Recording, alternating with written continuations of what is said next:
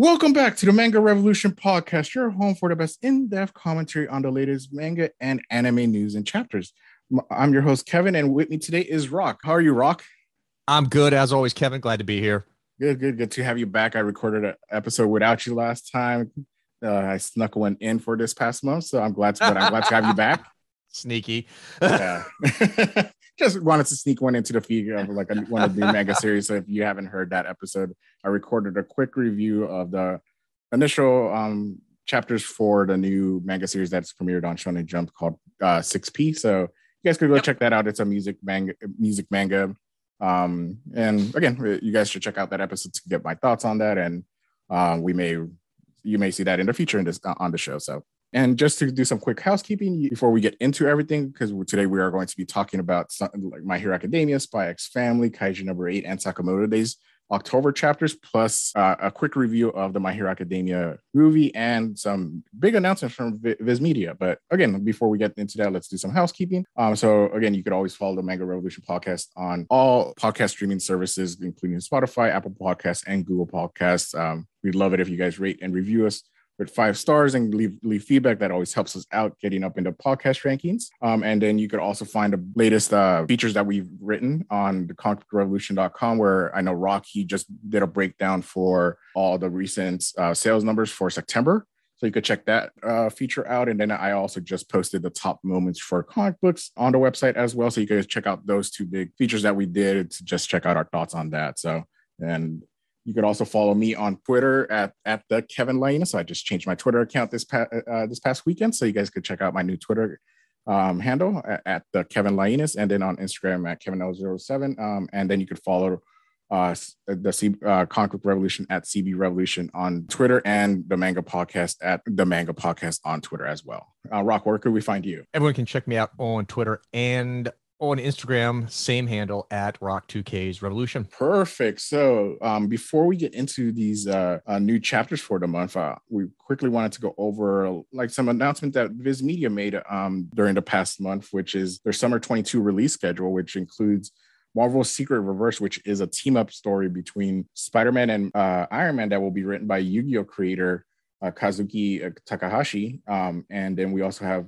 others uh, with Liminal Zone by uh, Uzumaki's creator uh, Junji Ito. We also have uh, Yashahime, uh, Princess uh, Half Demon, getting an official manga for, with um, Rumiko Ta- Takahashi as the character designer for it, but uh, and Takahashi Takashi Shiina as the writer and artist. And then we have also Crazy Food Truck by uh, Rokuro Okagaki, and then a, a short story by uh, Death Note's creator, um, uh, Oba and Obata that's going to be in the, the Death Note universe. Uh, and then we also have some of the Na- Naruto Retsuden novels that are like character specific novels for Nar- uh, Kakashi, Sasuke, and also Naruto getting official translations here in the United States. So, Rock, uh, of the announcements that came out by Viz for their summer 22 release schedule, what, what stood out to you most? I've two of the titles, Kevin, I like already because they've been Viz is doing a great job releasing digital only titles. So Ghost Reaper Girl and the Elusive Samurai both have been digital for a while. They're both really good, so I'm glad to see them getting a run in print format because I think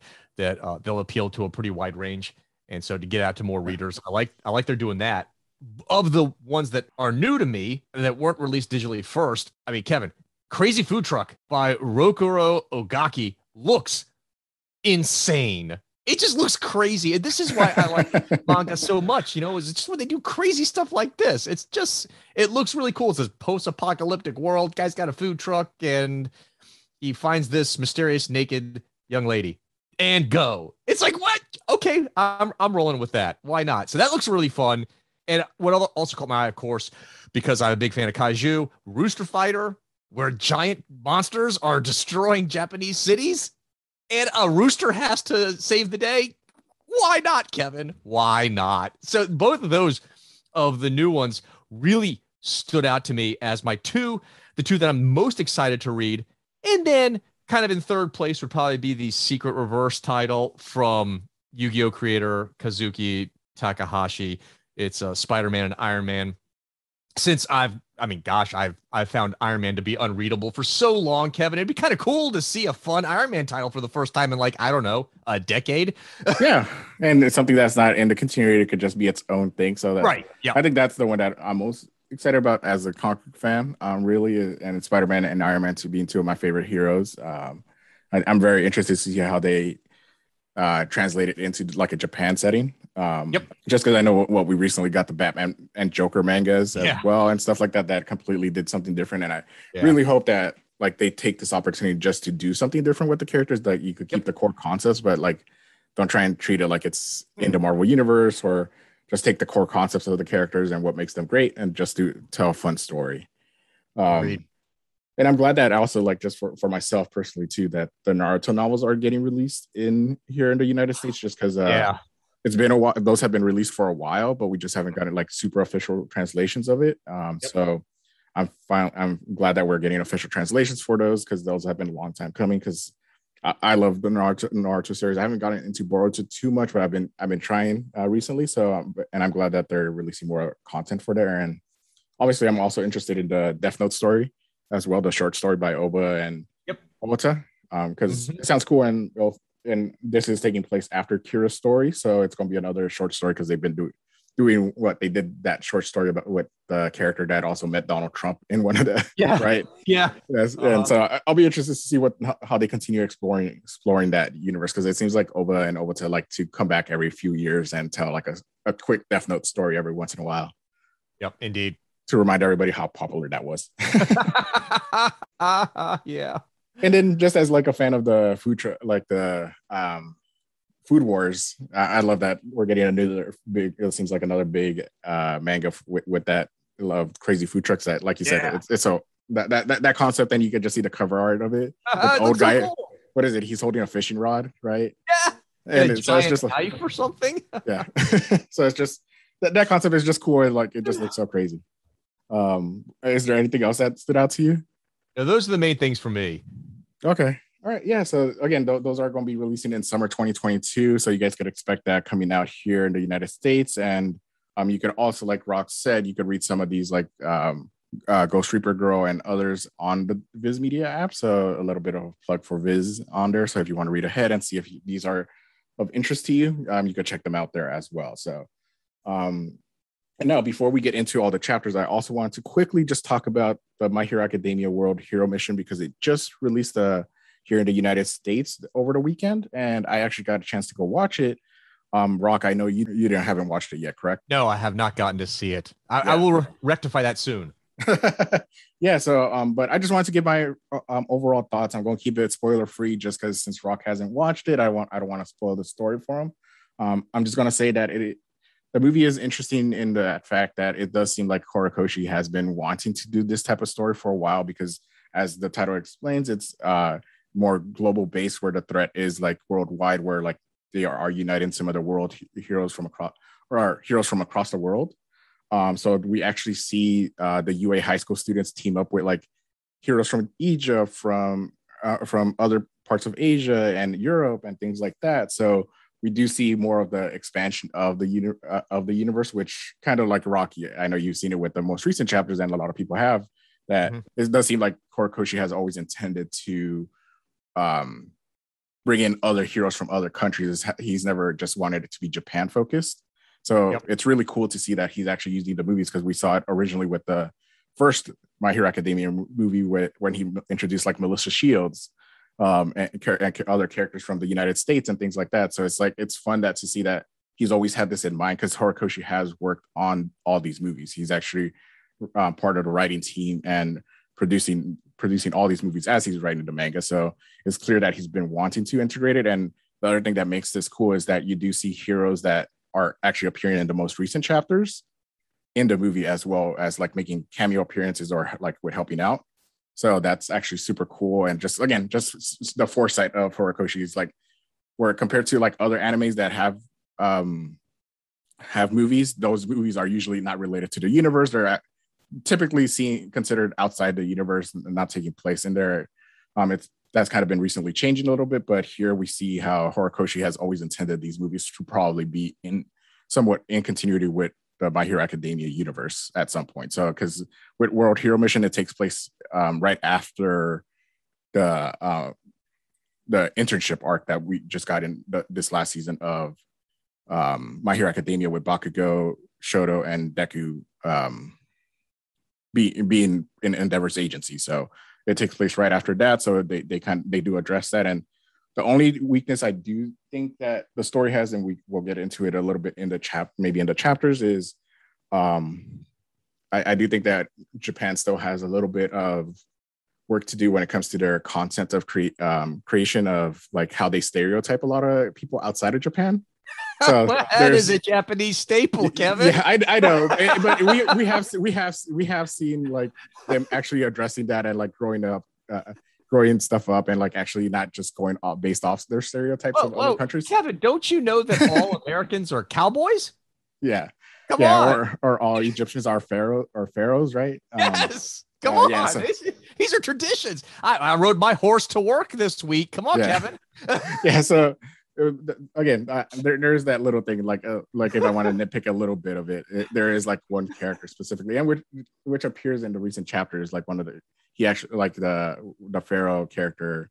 Forget his name. Actually, it's not off, off the top of my head, but they don't. He doesn't. They don't make a big deal of it. But it's kind of one of those things where I'm just like, ooh, you didn't have you didn't have to go that that route. You could have gone done something that's not just the stereotype thing that we're like going to get obviously called out by uh, a place outside of Japan it's funny you mention that because like literally it it all the like Kinnikuman since the very beginning, even the re- the current chapters they release, yeah. it's only in Japan. Obviously, they don't yeah. they don't release it outside of Japan. Maybe they do in Korea, but I don't think farther than that. But anyhow, it, it, the characters, it, mm-hmm. their gimmicks, if they're not based on the country they're from, then they don't have yeah. a gimmick. I mean, it's just how it is. Yeah, and I could kind of understand that just because that's wrestling culture too. Um, some, oh yeah, it is. Thanks, Vince McMahon. Yeah, yeah. Well, also AAA and all that stuff too. Like all all, all, all, wrestling companies go going heavy on that. But I think what I think we we have seen it a little bit with other manga series, and I think um, one thing again, it's not too big a compliment, but we have seen a little bit more aging up of like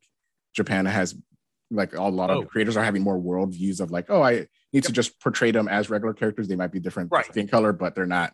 I don't need to go into the stereotypes. Yep. Um, we have we have seen that a little bit more with with Mega now, which I'm happy about. So because they're just exploring the characters, not just the stereotypes of those characters. Uh-huh. But there are instances where here is like, ooh, you could have done something different. And I think Horikoshi still is a little bit of like the old school of like let, let me just dig like dig into the yep. stereotype we have of these characters of these type of from other countries. So oh yeah, um, oh yeah. Again, it's just a minor critique, and overall, I did enjoy the movie um and it, it, was fun and you could definitely tell that studio bones just went all out because like i think mm-hmm. one of the criticisms of the of the tomura shigaraki arc that that we just went through was that there's no blood that it's not as violent as in the yeah. manga is right in this movie because it's a movie they, they, they don't have that limitation there is nice. blood like they're like during the fight like especially the third act i think the third act is the strongest act by far that's cool um and like they go all out with the violence like where there's go- there's scenes where like Bakugo he's he does a big fight and he's fighting this like kind of spiky uh, like guy that has like spike powers and mm-hmm. he he gets cut up and like he coughs up blood and like actually is mm-hmm. dripping blood during his fight so it's like again I'm not going to spoil the how like what what the setup is or what what goes on in the fight but it definitely shows you that Studio Bones is capable of doing some of the like more violent stuff we've seen recently in the manga mm-hmm. but because like again My Hero Academia the, the time slot it is, it's going to be restricted obviously by the rating, the TV ratings. It's that's not uncontrollable. That that happens in every country when it, when it comes to that time slot. And My Hero Academia is so global and worldwide that again, it's going it is supposed to bring in kids at the same time, and so then mm-hmm. it is a, premiering a time slot, so it can't be as violent as maybe the manga portrays it. But mm-hmm. it does seem like at least with the movies because they have the movie budget as well, and it, it is coming out in movie theaters. They they're allowed to be a little bit more like put in a little bit more violence in terms of like what they sh- how how characters fight and how like how bad it gets for certain right. characters they're actually able to show that violence in the movie so again right. if you were unhappy with what happened in a recent story arc with tomura in the anime you're gonna get plenty of like you're gonna get satisfied with like these fights that just appeared in world hero mission um okay yeah is, do you have any questions on the movie or are you just gonna go watch it and like not I, anything more that's right. I'm I'm gonna go in all excited. It, it's done well. It's really done well. Uh, so far in the box office. So I'm excited to see it having. Yeah. Like I mean, this this franchise just seems to have success no matter yeah. what.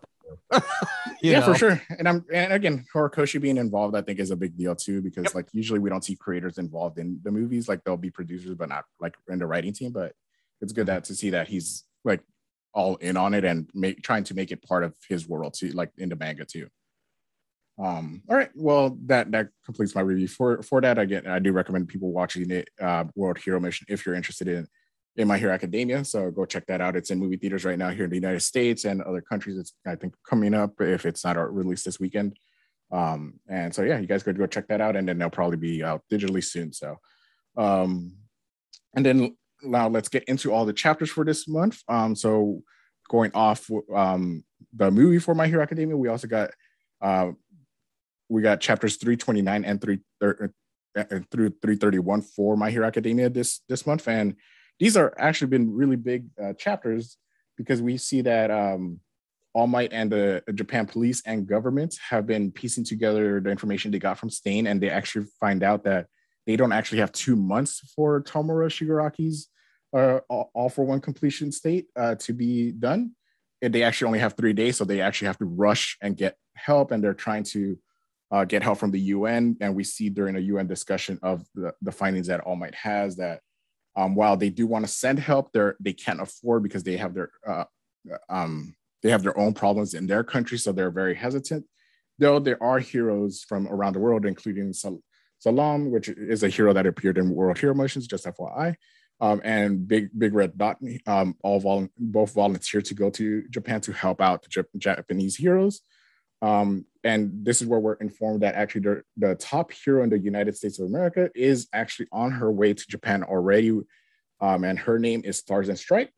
And she has a spiky hair look that has very much All Might inspired that we see, yep. but uh, we'll get into her a little bit more a little bit later. But as, as we see Stars and Stripe making her way to Japan, um, we find all, all, for one in in one of his secret caves, and this is where he's talking to Spinner. Um, and he actually reveals that he's organizing the, all the villains in the world, all the connections he has to to use the fact that the UN is prioritizing their own country's um, safety over helping out Japan um, to his advantage to create even more chaos around the world, not just in Japan. So you are seeing that he has more global uh, perspective on what on his greater plans to take and basically take over the world. And he and part of this plan is actually to make Spinner into one of his poster childs for the heteromorphs, which are the mutated quirk users.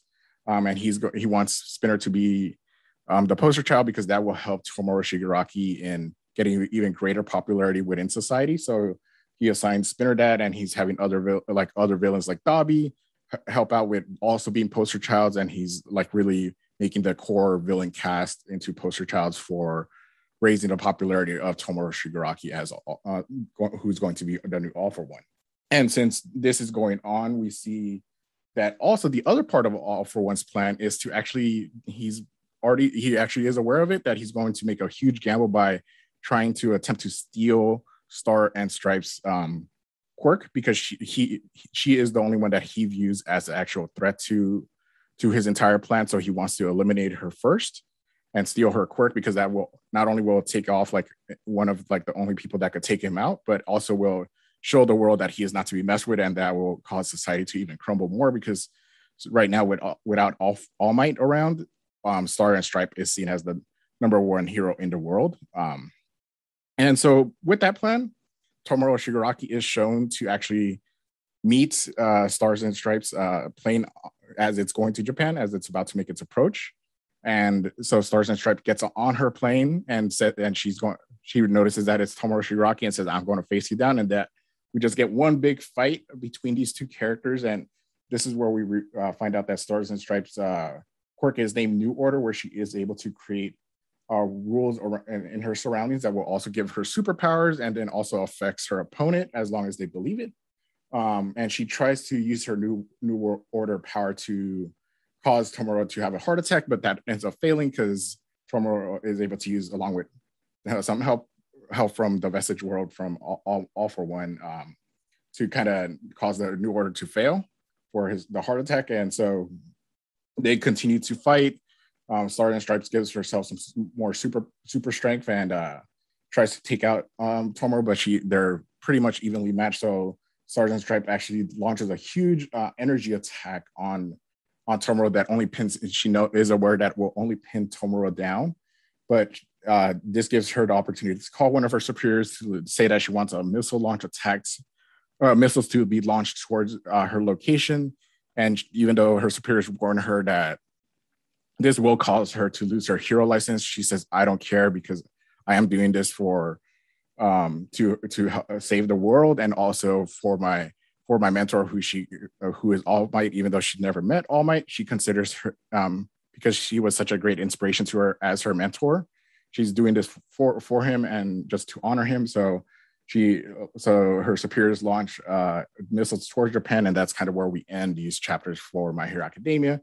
Uh, Rock, to start off, um, let me ask you this: What do you think of how the world is dealing with the all, all for one um, situation? I kind of like that you've got, we're finally really taking this globally. And you mentioned before when talking about the movie, this is the direction that he's wanted to go for a while with this story. And we're finally getting to see that, like, a, a force as powerful as All for One, there's no way this can just simply be a, a, a Japanese only problem right? It, especially in the global community that we have in in 2021 that this is going to be something that's going to be on the radar of every other you know big country or superpower across the world. They're all going to be interested in this because this is a direct threat to so many other. It's it's almost like how uh, the axis powers in world war ii got on the radar of all these other countries that maybe you know the us really wasn't didn't really care what was going on in japan and germany throughout the 30s but oh eventually they got a little well, hold on.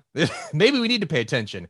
And I like that you're finally seeing these other countries that should have powerful heroes like the United States suddenly start to get involved because up now it's basically like okay can all might handle a problem. And when he's lost his powers well can endeavor to be strong enough to handle this problem? And so now we're kind of casting that net much wider and seeing well are there heroes from these other countries that are maybe as powerful as endeavor or more powerful? They're going to want to get involved because it's uh, you know we we understand in these chapters that these superheroes really represent national power on the global setting in this universe that countries kind of rather than having like a big navy or big air force it's the it's the strength of their superheroes that gives them uh, international cred i guess. Yeah and even and even here it's mentioned too that um like one, one of the reasons japan was the safest country in the world was because all might was there. And like it's even mentioned here again that it's All Might's presence that allowed Japan to be such like considered the safest country in the world. Even even All for One uh, uh, like understood that, but um, and then you see that like All for All for One actually mentioned that not every country had an All Might. Every right. other country, like maybe maybe uh, the United States had Stars and Stripes, which we, we made it here, but every other country wasn't as lucky to have a powerful hero that mm-hmm. was not just a powerful hero, but someone that was seen as like the Superman of their of their yep. country, where like you, they shouldn't be doing organized crime all right. like and that was because organized crime can't be wiped out by these heroes that aren't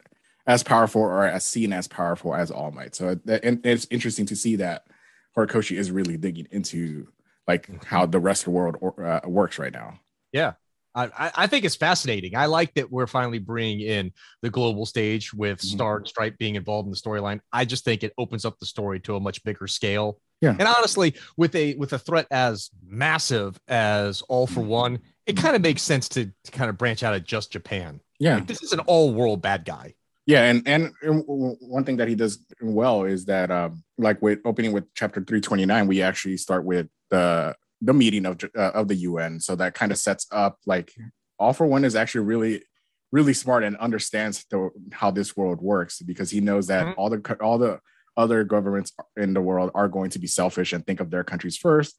And right. you see that with 329, so that when we get to 330, you already have the understanding. You've already seen that everything that All for One says mm-hmm. is actually true because all the countries are yes. just worried about their border. They're worried about their borders, especially right, right now with All for One seeing so powerful. They're like, we need to secure our borders right now. If, yep. if we don't secure our borders, we cannot help out Japan. So that, and so you kind of see the how Horikoshi is really doing a good job of digging into mm-hmm. like how countries really deal with with such yeah. a crisis and Absolutely. and it's cool to see because even though they might have heroes they could send they're like we can't afford it we can't really afford right. to send our best heroes out there because it's going to affect us right. even though they probably should because all for one as we see in chapter 330 he's going. He's like, I'm going to go organize the rest of the world's crime and criminal organizations because I got the connections. And so That's it's like, right. so the UN by thinking of their borders only, they're actually causing themselves to be even weaker. I think it's interesting that Star and Stripe, they all, you know, he makes a point of having Star and Stripe act kind of without proper authorization as well. She's kind of, she's not, she hasn't gone rogue, but she's also not following the proper chain of command by venturing over into Japan. She is being, Yeah. uh, she's kind of, she's being brash and reckless Mhm. uh, in dealing with the situation and not having the proper authority in Yeah. line before she does She- this mission. She, she's acting. She's acting much more like a typical superhero we see in comic books, and Yes! and, and and even All Might. We see that. With, we saw that with All Might, which again, Right. obviously, with her being so inspired by All Might, you could kind of tell that. Yeah, there's no way that she was not going to. Because if All Might was still around, he would have done the same thing if this was an attack in the United States, for example. Yeah. And I think Uh, I think you yeah, Star and Stripe is very much you could see she is very much the embodiment of post World War II Japanese view of the United States. She's outlandishly large. Like outlandish. She's like bigger than Chyna. Kevin. She's yeah, the, re- the, re- the wrestler, not not the country. Oh yeah, sorry. I, was- I, I should. I guess I should have. I should have explained that. Yes, you're right. The, the WWE wrestler, member of DX Chyna, uh, and she's she's you know looks like Chyna. She's massive, um, and she's brash, and she's loud, Yeah. and kind of recklessly barges in, and that's very much the view of the United States. Yeah. Um, from other countries, in particular Japan, eh, especially post World War II, and I think it's very interesting that that's kind of the view, and even her power. New Order. New Order, it's got to be based on the slogan New World Order, which was used by Woodrow Wilson and Winston Churchill spinning out of World War II. We're creating a New World Order. And obviously, Japan was on the losing side of that New World Order, Kevin. So, eh, you know, we may look at Star and Stripe uh, one way, but the Japanese reader is looking at Star and Stripe through a different lens. Yeah, and and it kind of goes into also like the missile launch, uh, like Yes. that she she launches like Yep. she's Yep. just like I'm I need to do everything I can to take this guy out, but Mhm. obviously other countries are not going to view, view this kindly because they're going to view this as an attack on the country. Yeah, a little she's like- collateral damage there, Kevin. A little Yeah. collateral damage. Yeah, yeah. Which I think it, it goes into like the recklessness of like just like because we saw we saw this kind of with All Might too, of Yes. like how like he want he's like not thinking of oh like what is this how would damage my reputation with the government or whatever, Mhm. but he's like always thinking about this and it goes into how she's inspired by All Might Yes. as well. So it's not just like it's not Oh. just the it's not just the the United States, but you're right. No, you're Right. to- you are you are right about like this is probably like a little bit of a dig on on like United States and how Oh, yeah. Japan, Japan views it. But again, there's Oh yeah, like for sure. he's at least he's at least uh Horikoshi to his credit has also made it a like he did a good job in these chapters that we got of explaining why she acts the way she is. It's not just Yes. because of the country she comes from. Yes. It's actually not even that. It's that she's Yep. inspired by All Might so much that Mhm. she wants to show her who she viewed as her mentor, even though she never actually got mentored by All Might. That Right. that um that she can't take over his job. Like, and Right. she's not. It's not like it's the opposite of Endeavor, kind of. Yes, thing. it like Endeavor. is. Endeavor wanted to be the number one pro hero. He just wanted that status. Yep. Whereas, like Star and Stripe, she wanted the status because she wanted to be like her, like kind of like basically like Deku. She's like a grown up Deku, basically. Yeah, she Um, is. like she wants she wants to be she wants to be the number one pro hero because that that was what All Might her who she held in such high regard when she met him eh, during his stints in the United States that she saw how big of a deal he was. She Yeah. wanted to be just as big a deal in terms of like the eyes of justice. Oh no, I agree. And, and I like that. And what's cool about a character is that I think by introducing her and her inspiration being All Might for, for being the hero that she is, right? That I think Horikoshi has been able to, because up until now, I, I don't know you, Kevin, but you know, in the beginning, I didn't know was all is All Might kind of like you know Japan's Tom Brady. He's really popular there, but on a global scale, like you know, Tom Brady's huge here, Yeah. but eh, in South America or Asia, eh, Tom or Yeah. Europe, Tom Tom Brady's a nobody, right? So it's like is All Might more like a Tom Brady, Mhm. or is he more like a Lionel Messi, Yeah. where he's Yeah. popular everywhere? And now we've learned that All Might is more like a Lionel Messi. Yeah. he's an inspiration for heroes across the world, not just Yeah. in his home country. Yeah, he's he's like more of a Superman instead of a Batman, where Batman was more focused on Go- Gotham City and Yep. uh, and stuff like that. Whereas Superman was seen as in like in the entire world, even though he Yeah. was United States based, he was seen as Yep. like in the entire world, which also kind of digs into like what I mentioned about when I was talking about the the movie too. You see that in the first movie when when like I think what we were really introduced to his stint in America um, during the first movie. Uh, um, with, when he, we met Melissa King or Melissa Shields and all that and that. So you could kind of tell that Horikoshi has had this idea of like m- making sure that the story is going to be global. um, yes. And not just not just stay to Japan because he needed to make sure all for one and Tomura Shigaraki are a threat to the world. It's not just a threat to Japan. So he's like, you could kind of see like there he, these wheels and motions even like before this story arc or like years ago. Mhm.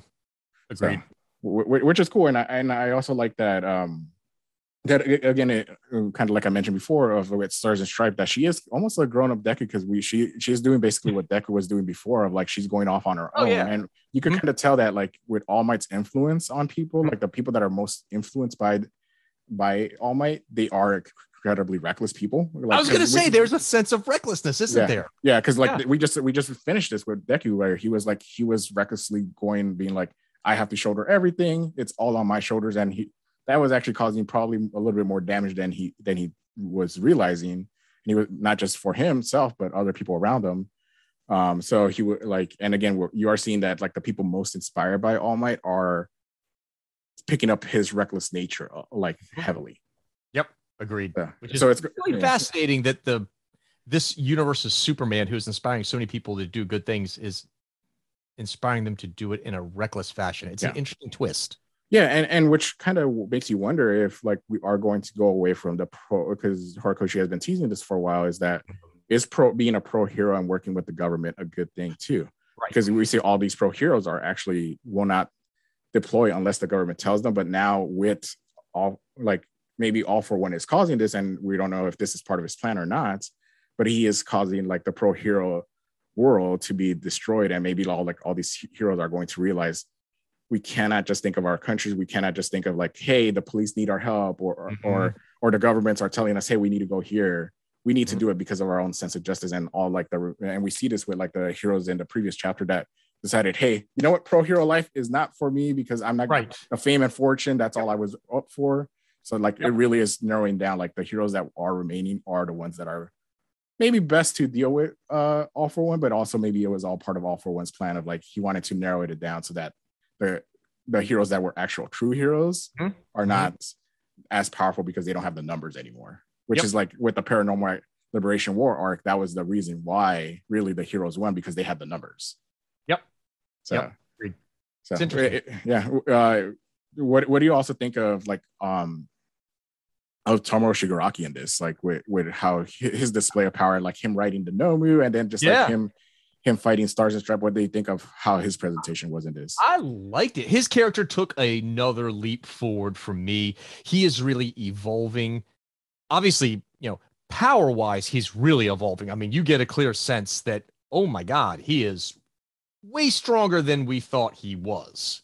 And not only do we get to see him evolve physically, we're seeing him evolve personality wise, where he's not he's not who he used to be, but he's not really all for one either. He's kind of merging the two into an completely new character. At least that's the kind of the sense I get. It's not like he's just being taken over by all for one.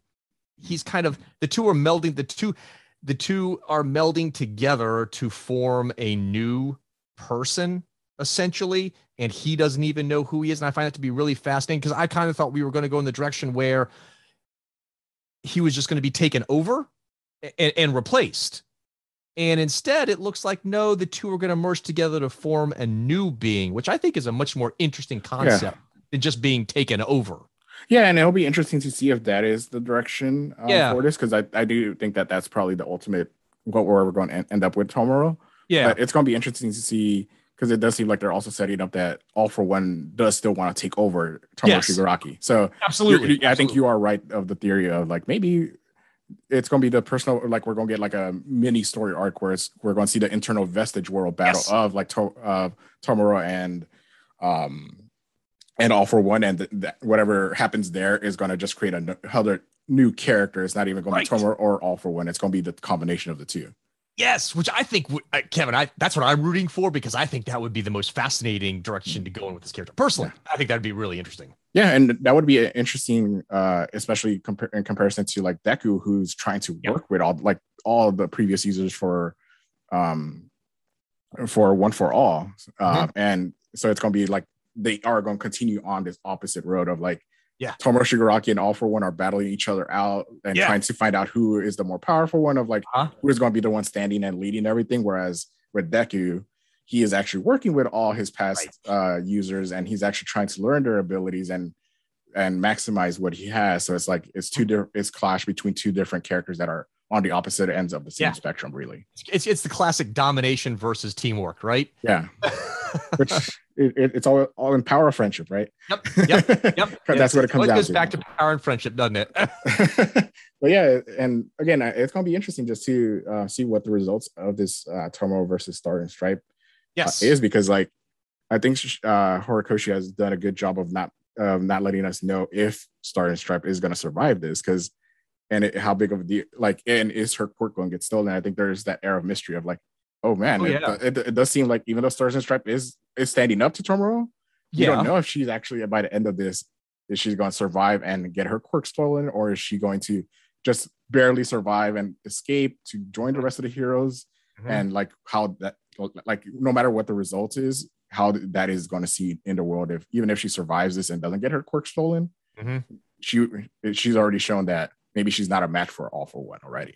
Right. And I, I what I, what's impressive, honestly, and I, I was not too sure that Horikoshi could pull this off, but he does a really good job. I thought so, Kevin, of conveying Star and Stripes power in a really succinct fashion. He got her over as a massive heavy hitter. He got her new uh, order power over with the reader in a really pleasantly quick fashion, but with a lot of power and a lot of I mean it's it's really awe-inspiring. It's hard to get a character over and their power yeah. in such a short amount of time.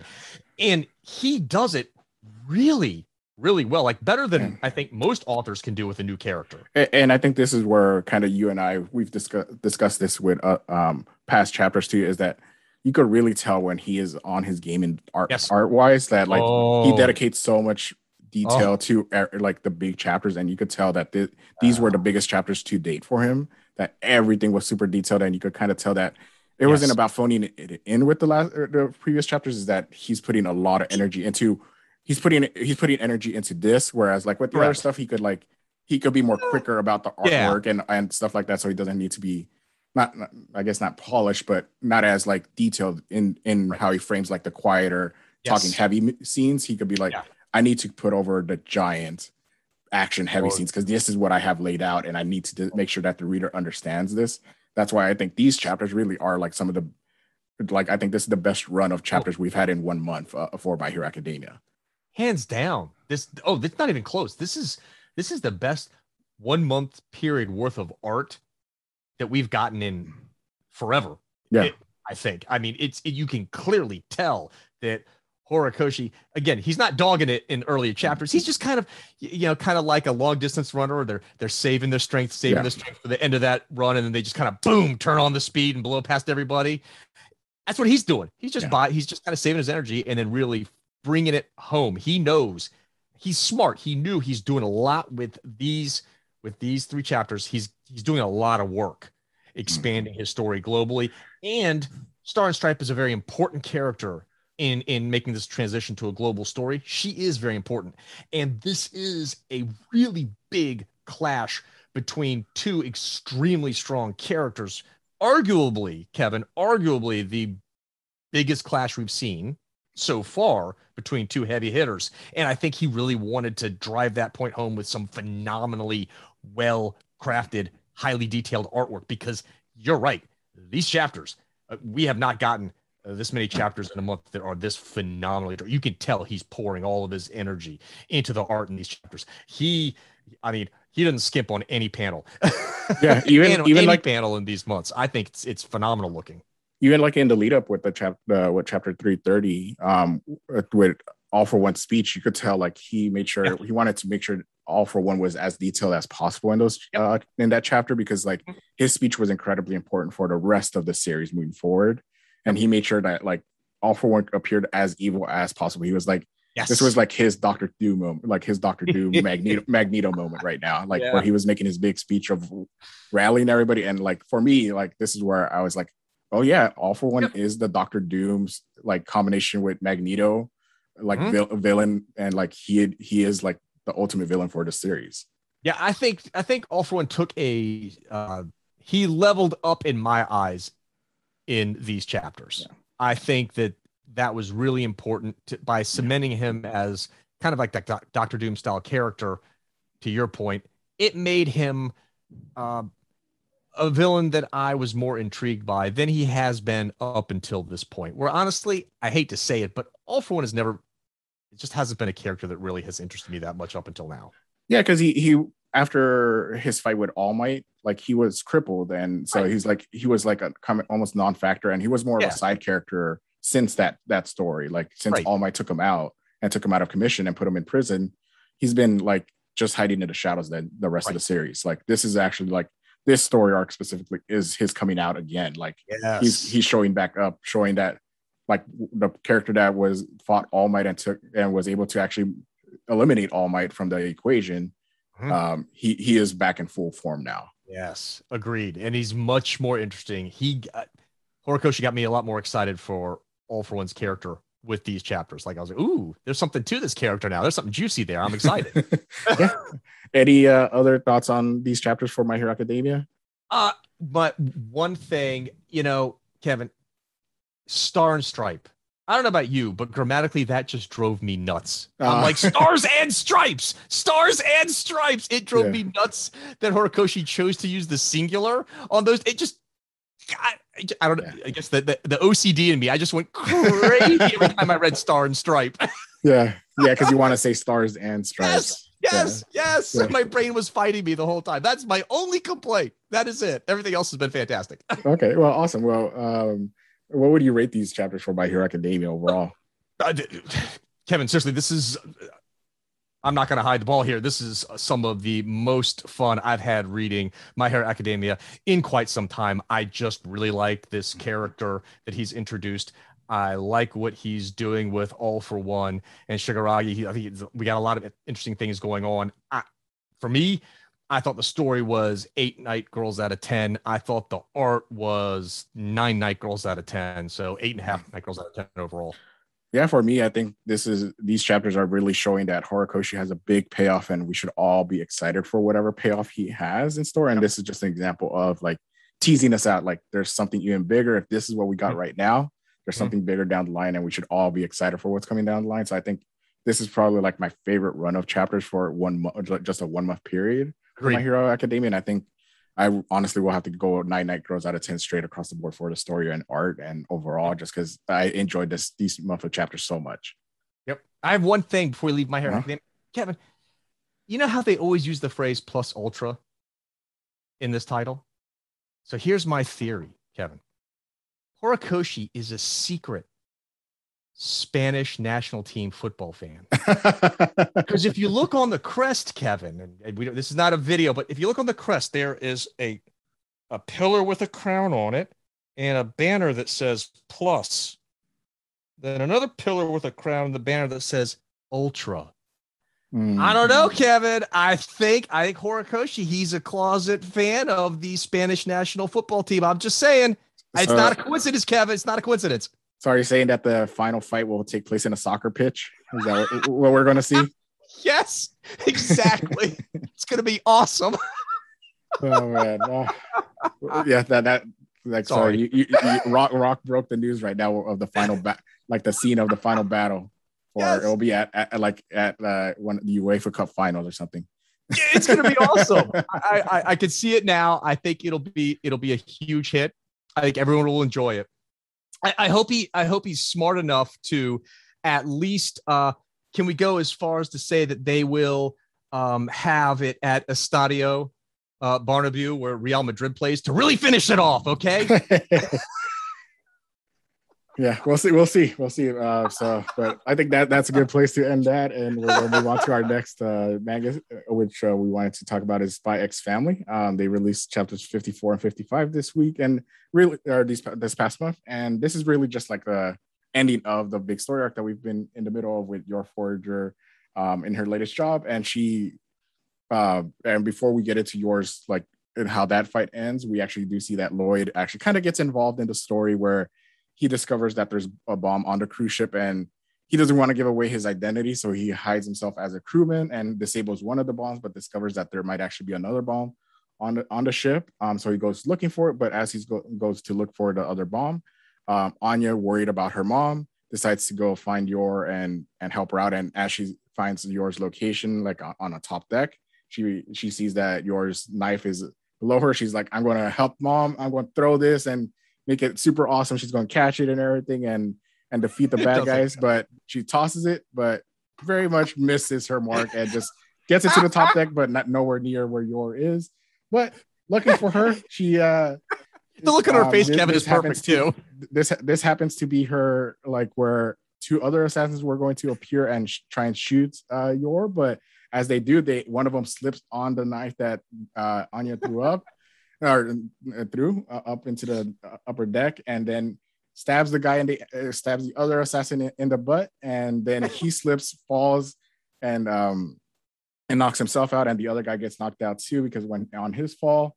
Um, so as Yor is fighting uh, the two remaining assassins that are after her, she notices the guy that that just got knocked out unconscious. She notices that he has the the her knife in his ass. She's like, okay, I need to grab it. Grabs it, and then there's a clash of uh, of, blades with the one one of the guys that uh, she's fighting, and she's able to defeat him very quickly. Um, and the other guy, uh, the last remaining assassin that uh, we've been seeing throughout the story arc, sees that he cannot defeat Yor by himself, decides to just book it and runs away. Um, he tries to leave the um, leave the boat on an emergency uh, one of the emergency boats, but that's where the same emergency boat that uh, the um, the man in the chair guy was who was giving all the orders to the assassins is actually on. They start fighting, saying, I, I need the boat. Um, as that is going on, Lloyd finds the second bomb that was on the ship. He doesn't have enough time to disarm it, so he decides to just throw it overboard. And when he throws it overboard, as soon as it hits the water, it actually explodes. And this causes the emergency boat to uh, capsize, and both the both assassins are um, tipped over. So that happens, and um, w- with everything uh, done, Yor's successful in her mission and is able to help um, um, get get them to their extraction point and and uh, and leave. So that's kind of where we leave off Spy X Family. Like again, these are very battle heavy and like quick chapters, but it, we got the conclusion of this story really. And so, uh, Rock, what do you think of the conclusion that we got here in these two chapters of Spy X Family? Always.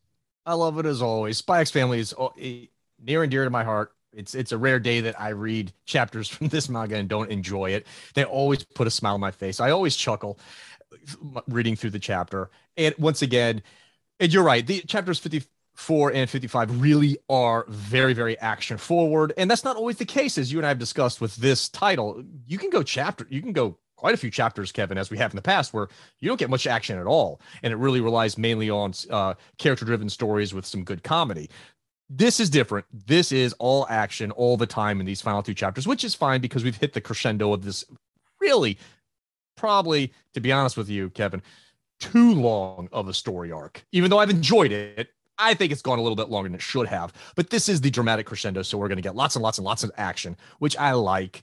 It's it's set. It's it offers the trademark combination of comedy and action, which is appreciated. And I mean, uh, Kevin, you can't beat this scene when, as you said, Anya screws up. She can't throw it, the knife to Yor properly because she's a little girl for crying out loud. And so it doesn't go where she wants it to go, but through a series of calamitous events, right? It works out. And and it is all as planned as Anya says. And, and she exactly as planned. Her eyes are like narrowed exactly as planned. It's kind of like Lego Batman. Got it on the first try. I mean, it's just like it's the best. I just so funny. And what's great, Kevin, is unlike with some other comics you might read where they try to awkwardly shove comedy into the story, it fits seamlessly. And let me tell you what, that is harder than it seems to, to, to organically squeeze in comedy into an action story. That is way harder than it seems because a lot of people don't get it right. But Endo is really skilled at it. It just, he hits the right comedic beats at just the right time. And it never robs the story of its, uh, of the tension that you have going on. And in here, the tension, of course, tick, tick, tick, there were the bombs, tick, tick, tick. Meanwhile, Yor's battling against the final, the final remaining uh, hitman, right? So you, you got that's the tension. And really, when Yor takes down the hitman in 54, the full tension of chapter 55 is just the bombs and and can Lloyd disarm the bombs in time to save the vessel.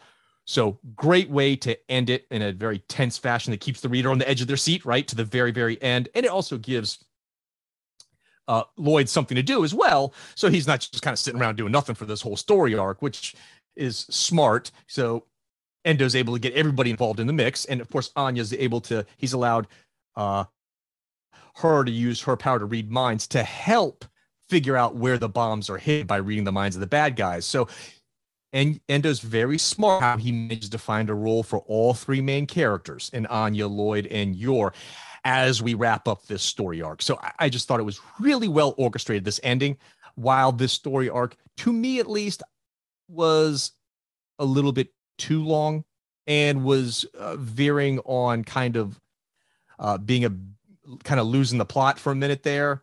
Uh, he sticks the landing perfectly. And I found this to be a very satisfying conclusion to the story. And we end it with our family once again being pushed to the forefront as Yor is is having to reflect upon you know Anya and Lloyd and her place with them.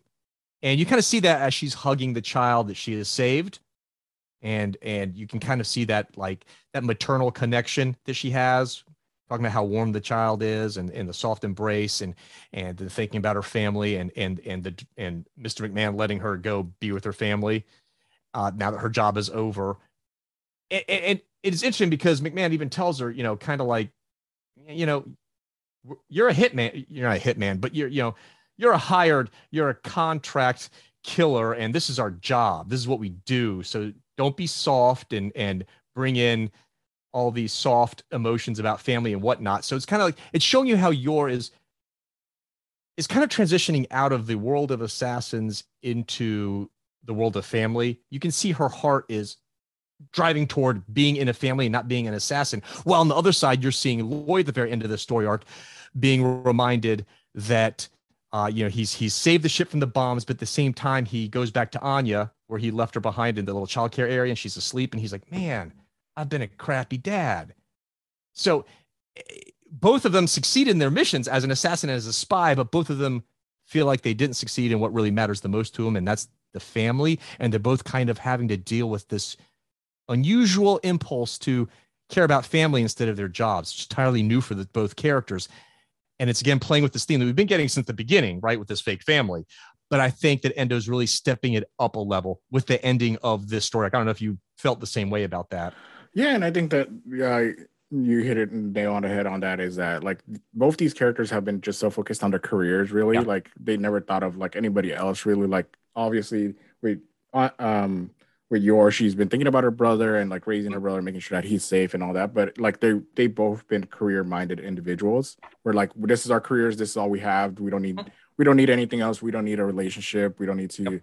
Um, to have like a family or like a kid or anything like that um that that's not important to me in my life like what's important is my job and like what what that brings and all that stuff so but like w- with anya now she's opening both of them up to um so that they they know that oh hey you know what actually something i never knew i needed in my life maybe i actually do need it and you're starting to see like the cracks in both for both characters uh, the cracks with Yor is a little bit more obvious than with Lloyd. Lloyd is still yes. kind of getting to that point where Yor is right yep. now but they're Yep. both kind of on the same similar journey for Mhm. like, oh, you know what? It's not just about my job, and there's more to life than than work. So, and Yeah. we're seeing that with both characters, and I think that is important to get get across in this message because we probably still have like at least one more remaining chapter for for this story with like them reuniting and talk, like the Yeah. aftermath, like an aftermath chapter. Yeah. Um, like I'm guessing just because the way since she didn't actually go meet up with Lloyd and Mm-hmm. Anya yet, and so seems like we may get we get that reunion and maybe her dealing like, is she going to stay stick with the job and is she going to accept the offer of like sticking around,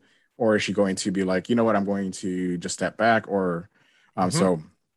So again, it's going to be interesting to see what Yor's ultimate thing because I think that should be addressed like in the next chapter of like, hey, Yor's Yeah. is actually giving it up, or is she going to just do it part time and is she going to tell Mr. McMahon, hey, you know what? I don't want to do any more assassin work, but I will Right. continue doing like protection jobs of like security. If you want need me to do something similar that I need to protect somebody, you know what? I'll, I'll take those Right. jobs, but I won't take the ones where I, you directly tell me that I just need to kill people. Yep, I could I definitely could see that happening. So, so, and again, I'll be keeping her in the world and just while continuing to tease that at some point, Lloyd and Yor will will end up like finding right. out what they what they both do because I think that's It's the other big story. That's the other big story that like we kind of almost got that here, and we kept Yeah. thinking of like we were talking about how, oh man, is this the point where Lloyd is going to find out about Yor, Yor's going to find out about Right. Lloyd, and so it's like at some point you got to think that we're Endo is going to merge those two, and like both of them are going to find out, and you cannot just have Yor give up the job, like the work, Oh. without Lloyd finding out, you know. Agreed. I totally agree. But okay, and you're and you're totally and you're totally right with the action too. Like these have been such action focused story that like we got in. It's cool to see Endo like um just uh, stretch his muscles with like a more action oriented story arc um compared to others and like just seeing how badass Yor is and like Yep. there's so, so much great uh, like action that he does and like makes everything so dynamic even though with like his art art style like we've mentioned is is simple but It it's is. very it's still very dynamic in terms of like how he makes impact feel. He makes the clash with the Yor and the other assassin that has the has the katana like it, it feel you could feel the impact. You could see that like how quick their strikes are and things like that. So he does a really good job of maximizing his art style to still be look great um even though if it's a little bit more or less detailed than like you, what we just saw in my hero academia Oh. for example Absolutely agree. Yeah, completely Yeah. right. but um and i just love the also the comedy like you, you mentioned with anya like she throws the knife up thinking that she's going to get it like Yor's going to just catch it and that's her entire plan and then when it's not it doesn't even get close she's like uh dang it and then like then the two guys come like right immediately come in and, and one of them slips on the knife and and because it slips the like the knife ends up on the other guy's ass and like he slips and knocks himself unconscious and then uh, and then the next thing you see is anya being like just as planned. That's exactly what i always wanted to do.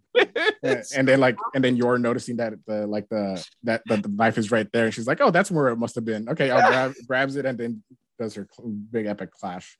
And so it's like all like a good comedy within the action that like i think endo has really i think out of everything that in this story arc has done such a good job because we saw that earlier with like how Yor's fighting style during the gala event where she was that Mhm. dance fighting basically Yeah. there was like it was good action but it was also good comedy and you see Mhm. that again here where it's like good action mixed with with really good comedy and laugh out loud moments for Absolutely. within the story within the story Absolutely. yeah so um i think really uh that's really it for for me with spy x family because again th- this is just really the conclusion of what we've been talking about for forever. Is there anything else that you thought of these chapters or? No, no, I'm I'm, gl- I'm very satisfied, but I, I and I'm glad we're here at the end of it.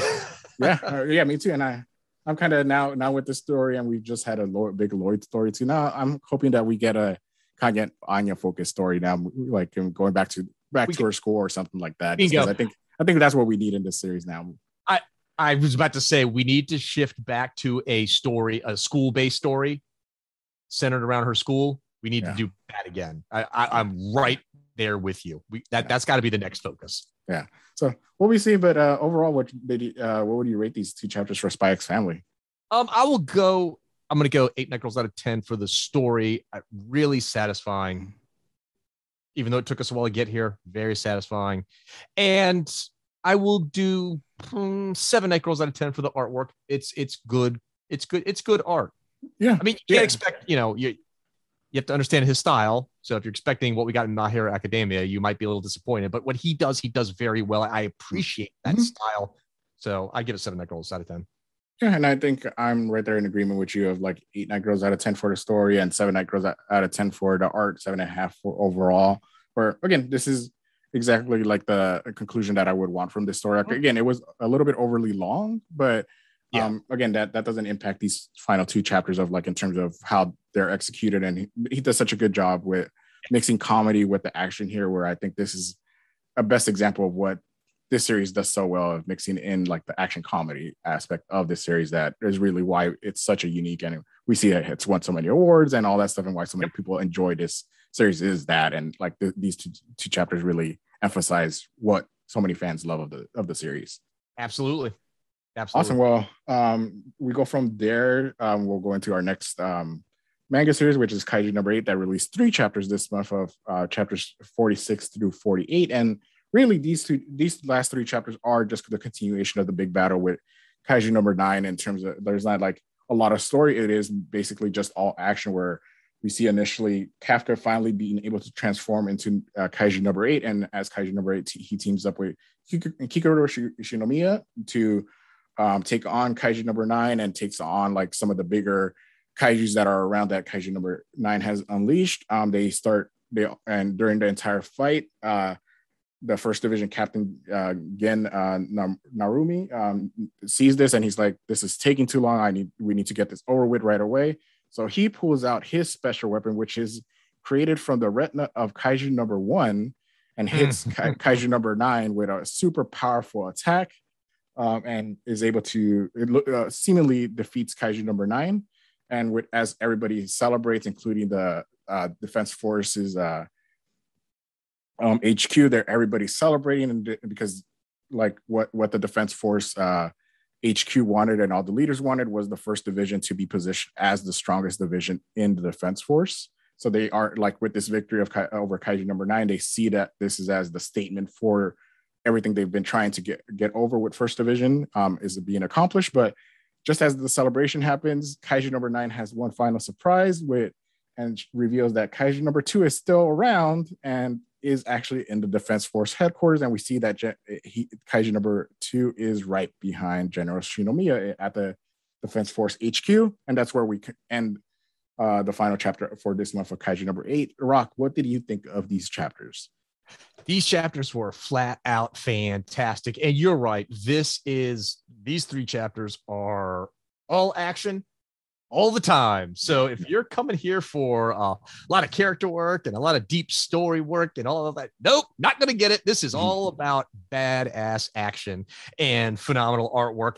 That's what we're getting with these three chapters. And I'm totally fine with that because honestly, Kevin, with a lot of the prior chapters, things really slowed down a lot. And we were getting a lot of very character heavy and very plot heavy stories building out the universe and establishing some of the characters that we were just meeting. So I, I think it was time to really focus in on the action, which is the, to me at least, is the main point of this series. It's the action is the star of the show and the artwork. That's really what most people come here for. So I'm glad that Matsumoto shifted back into just giving us nothing but action with these chapters. I think we really needed it. And the action, again, he does action so well. I, I just love Matsumoto's action. I love his fight scenes. I love his fight psychology. I love his pacing. I love how he, you know, lays out a fight scene. It is just he, he is really so talented at crafting fights and creating the proper ebb and flow to a fight and really, you know, getting the reader invested in the fight and the fight psychology of you don't know what's going to happen next in this fight. And just when you think the fight's going in one direction, he flips it and it's going in another direction. It's just, it's fight scenes are, there is a talent to being able to do good fighting. It's not just mindless uh, storytelling. I think sometimes, you know, lesser talents, maybe it is mindless. And I think sometimes it gets a bad rap when you're an action forward series. But there is real talent in being able to to construct intelligent fight scenes. And that's what Matsumoto does here. I love that we get to really see it, eh, eh, we've seen Narumi in action, Kevin, but I think what we saw before was kind of a little taste. And with these three chapters, we finally see Narumi. And oh my God, first of all, his weapon being both a close quarters sword and a long range energy projectile rifle type weapon is phenomenal because up until now, we've gotten one or the other, right? We've gotten either, uh, we've gotten the close up weapon of, oh, I'm going to draw a blank on his name. General Shinomiya. One. Uh, thank you yeah. He used close up weapons of uh, of swords, right? Yeah. Katanas and whatnot. Then you have the long range weapon that um oh come on, the girl that I'm drawing a blank on her name. Mina um, Mina, right? Yes, yeah. That she uses a long range weapon. And here we get a combination of both with Narumi. His weapon is both. And that immediately kind of sets him. I think it's a visual cue to the reader that oh uh-oh okay he's a little step above what you've seen so far because he can do both long and close range fighting and then you give him the retina power from kaiju number one and that takes him up even another level doesn't it and with you see him just demolishing kaiju number nine in such a dramatic fashion i think this is where and I think this is kind of important. I think this is where it, we see Matsumoto say, okay, Kaiju number eight, extremely powerful. And and Kevin, we're going to see in the end that Kaiju number eight is going to be the most powerful character of the good yeah. guys. I think we know that that's that's where we're headed. Yeah, Again, yeah. But given the weapon that uh, Narumi has, the retina power that he has, and that he's utilizing, I think it was 98% of his battle suit's capacity, which as we've learned is like bonkers crazy high. Mm-hmm. We've never, we haven't seen anybody access it to that level before up until now. He is, I think this is Matsumoto showing uh Narumi at this stage of the manga can go toe to toe with Kaiju, or at least is implying that he could go toe to toe with Kaiju number eight. Yeah. And that Narumi is he is the heavy hitter for the defense force. Like there's no doubt about it now. We now know that yeah. okay, he's the man. He's their Superman, right? He he, he yeah. is he's the guy. Um, yeah, and so like the, the only thing that, the only thing that really keeps him back is that he's lazy. exactly. Yes. Yeah, and which, which which I know that like uh with uh, like the previous chapters of this story, like I think we've been complaining about how it just seems like it's just a lot of plot convenience for with Kafka like trying to be like especially with him transforming into Kaiju number eight, not being able to, and it seems like a lot of delay tactics for previous chapters. I'm glad that with these chapters we finally get that fix it doesn't really yes. improve those previous chapters. I think it doesn't. Um, like with Spy X Family, I think the last two chapters of Spy X Family did improve like overall story. I would say. Agreed. Whereas Agreed. with Kaiju number eight, this doesn't fix those problems that we previously had, or like no. explain away those problems or anything like that. But at least it improves the story of like how it's being executed. I think that's the like the, what these two chapters or these three chapters really do. Is yep. finally like explain a little bit more of the world, which I'm glad about because I think we've both been talking about how we want this world to be more explored, the reasoning yep. behind a lot of things that they happen. Because we find out also with like the third division, they they did split up the third division for a reason, because and to make the other divisions powerful, but also now we found out another reason why they split up the third division and specifically assigned Kafka and Kikoru to the first division because the defense force wants the first division to be viewed as the top division in that's right uh um in the defense forces hierarchy. Yeah. And right. so like we get that other reason why because again it is titled the first division so they want to make sure that like if there's like a the third division was maybe stronger than the first they're like that might not be a good look for us at all so you could kind of see that there's more greater motivation for what we saw occur with the split up of the third division so far. So um which is great because again we do see like you said uh, narumi uh, he just completely demolishes takes over the this, these chapters of like just showing how dominant his fighting style is. And he is one of the top top tier characters right up there with mina and general shinomiya. Again we don't have the specific power levels of who's mm, who's right. better than others but we we get a good idea that narumi is like maybe the lead three of the right. of the series in terms right. of power level right now so yeah. Um, which which is going which is good because again he he is the captain of the first division and really what yep. his great his kryptonite is that his laziness really. That's right. Like, which is perfect. That's a great that's a great weakness. Yeah, yeah.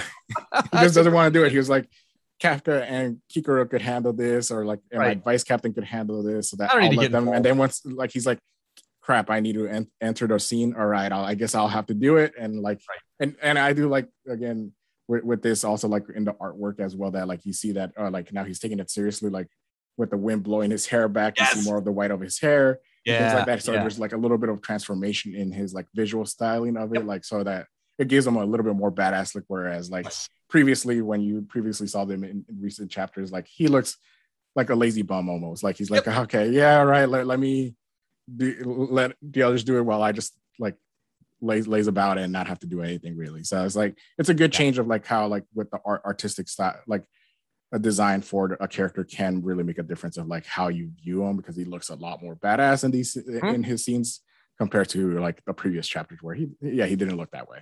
No, not at all. And I, I agree. That's a good point. I mean, it, it, you know what? Also, Kevin, I like that we get we get a little bit more of this world building, even with a ton of action, where Kaiju number nine, at first we're thinking he just wants to kill Kaiju number eight. But then Kaiju number nine mentions that he wants to take that great Kaiju power for himself. And so you're thinking, okay, he wants to take that, whatever that Kaiju inside of Kafka is. Kaiju number nine wants it and wants to utilize that power himself. But then we get a swerve. It, there, it, he goes from take his Kaiju number eight's great Kaiju power to taking a great kaiju power, right? And turning his sights to uh General Shinomiya, right? And kaiju number two. Like that was a nice swerve, I thought. Yeah. And again, it kind of gets into, like you said, world building for this because we don't really still know a lot about the right. the kaiju world, really. Like oh, we no. we just like we just know from whatever the defense force has inferred about the kaijus from like them killing them and like experimenting mm-hmm. on on their high like their bodies and things like that and making weapons and all that.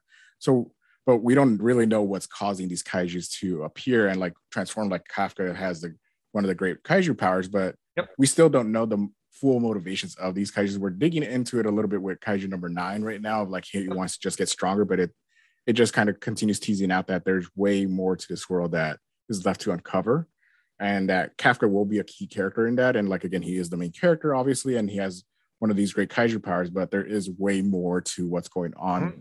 than appears, and even the defense force doesn't know because everything that the defense force has on the kaiju is all theories, really.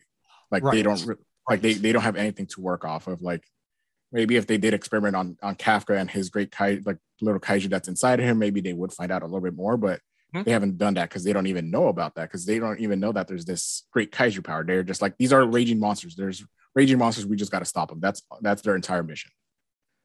Exactly. This is a pretty big wrinkle that that Matsumoto introduces into the story, and that's a real swerve ending that we get with chapter 48. And I like it because yeah. sometimes you feel like I know where Matsumoto's going. I know where he's going. I know where he's going. And then suddenly, whoa, oh, yeah. you caught me. I didn't see that one. Good job. That was a really a really cool twist, and it just gets you more excited for mm-hmm. learning more about the order, the hierarchy of these mm-hmm. kaiju, and the different powers, and how the Defense Force has been utilizing these powers of these prior kaiju.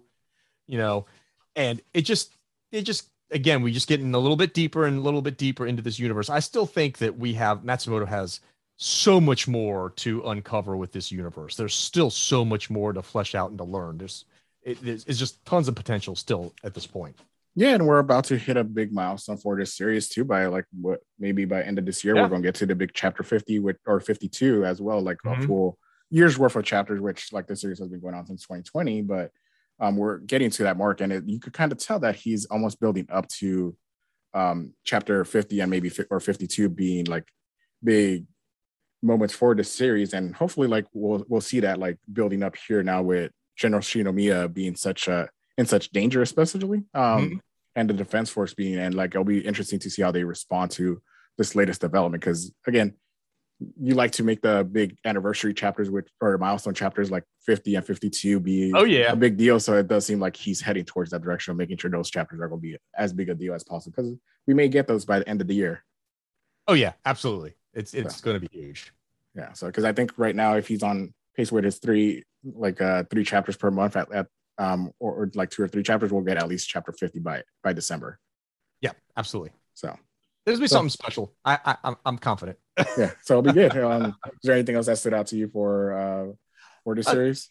Just the artwork as always. Matsumoto's artwork is just gorgeous. It's tailor made for my specific taste, Kevin. I just love everything about his artwork and what made his art hit another level in these chapters is that in chapter 47 we got treated to a gorgeous double page splash shot in full hmm. color yeah. and it is kevin i just that it's gorgeous the way he draws Narumi's eye with the kaiju uh you know retina and the way he draws kaiju number eight and the ant kaiju with uh Narumi being able to use the retina to like see into kaiju number nine to see all of his uh you know core and his pressure points and his skeleton everything like that. It is pretty phenomenal. Makes me wish we got a few more pages in color of Matsumoto's yeah. artwork because God, Kevin, it's wow. It's just draw droppingly awesome looking. yeah, for yeah, for me, when I just saw those color pages, I was like, "Is there a Kaiju number eight anime series announced yet?" Oh, like because seeing those seeing those color pages, I'm like, "This needs to be an oh. anime series like right now." So Amen, brother. It definitely makes me hope that we don't have to be. It's not going to be a Chainsaw Man situation where we wait until like way later down the line that uh, we right. get a Kaiju number not eight anime series. Yep, agreed. Totally agree. Uh, um, all right, awesome. Well, what, what do you rate overall like these uh, chapters of Kaiju number eight? I'm gonna go. I'm gonna go. Uh, I'm gonna go straight I'm going to go nine night girls out of 10 for the story, just because this action was amazing with a great swerve ending at the end. And I'm going to give it a perfect 10 bootylicious wow. night girls out of 10 for the artwork, Kevin. Wow. It's phenomenal. The color art really pushed it over the top for me. it pushed it over the top. So that's nine and a half night girls out of 10. Yeah. Well, for, for me, uh, I'm going to go a little bit lower. Like, again, this is a very action focused, not not too much stories. I, I did like the story developments and definitely helped the story arc get better. So for for the story itself, I'll give it eight night girls out of ten. And for the artwork, I, I agree with you. It's it's stunning artwork and it's amazing with the double page spread uh, um, color page and things like that. That I'm just gonna give it a nine night girls out of ten. So for eight and a half night night girls out of ten for me. We're going to conclude this episode with Sakamoto Days. We're going to covered the, the October chapter for, for this, and this is basically continuation we get from from the big fight that we saw with uh, Shin and Saw. And Shin is tries to use his um, his uh, future sight and things like that to help him in battle against Saw. It does really work out well, but Saw is such an experienced uh, serial killer that he does end up overwhelming Shin. And as Saw is about to kill him, who appears but Lu, but not just Lu, but drunk style fighter Lu. Uh, Lu as, as after she drank some beer, which uh, Shin notices, and so we see her, and she even completes the transformation where she lets her hair down and starts fighting uh, Saw more evenly, and then uh, Shin uses this opportunity to also do a combo attack with Lu, and they're able to knock knock out and defeat uh, Saw, which we get a little blurb on, on at the very bottom at the end of one of the chapters that says Saw has been defeated. And after this fight, Saw decides to just run away. He decides, I need to like just leave. I'm going to leave the country because this is not worth it. He gets into a taxi, he, he steals a taxi, but as soon as he gets into that taxi, who else appears but one of the order members um, and named Hyo.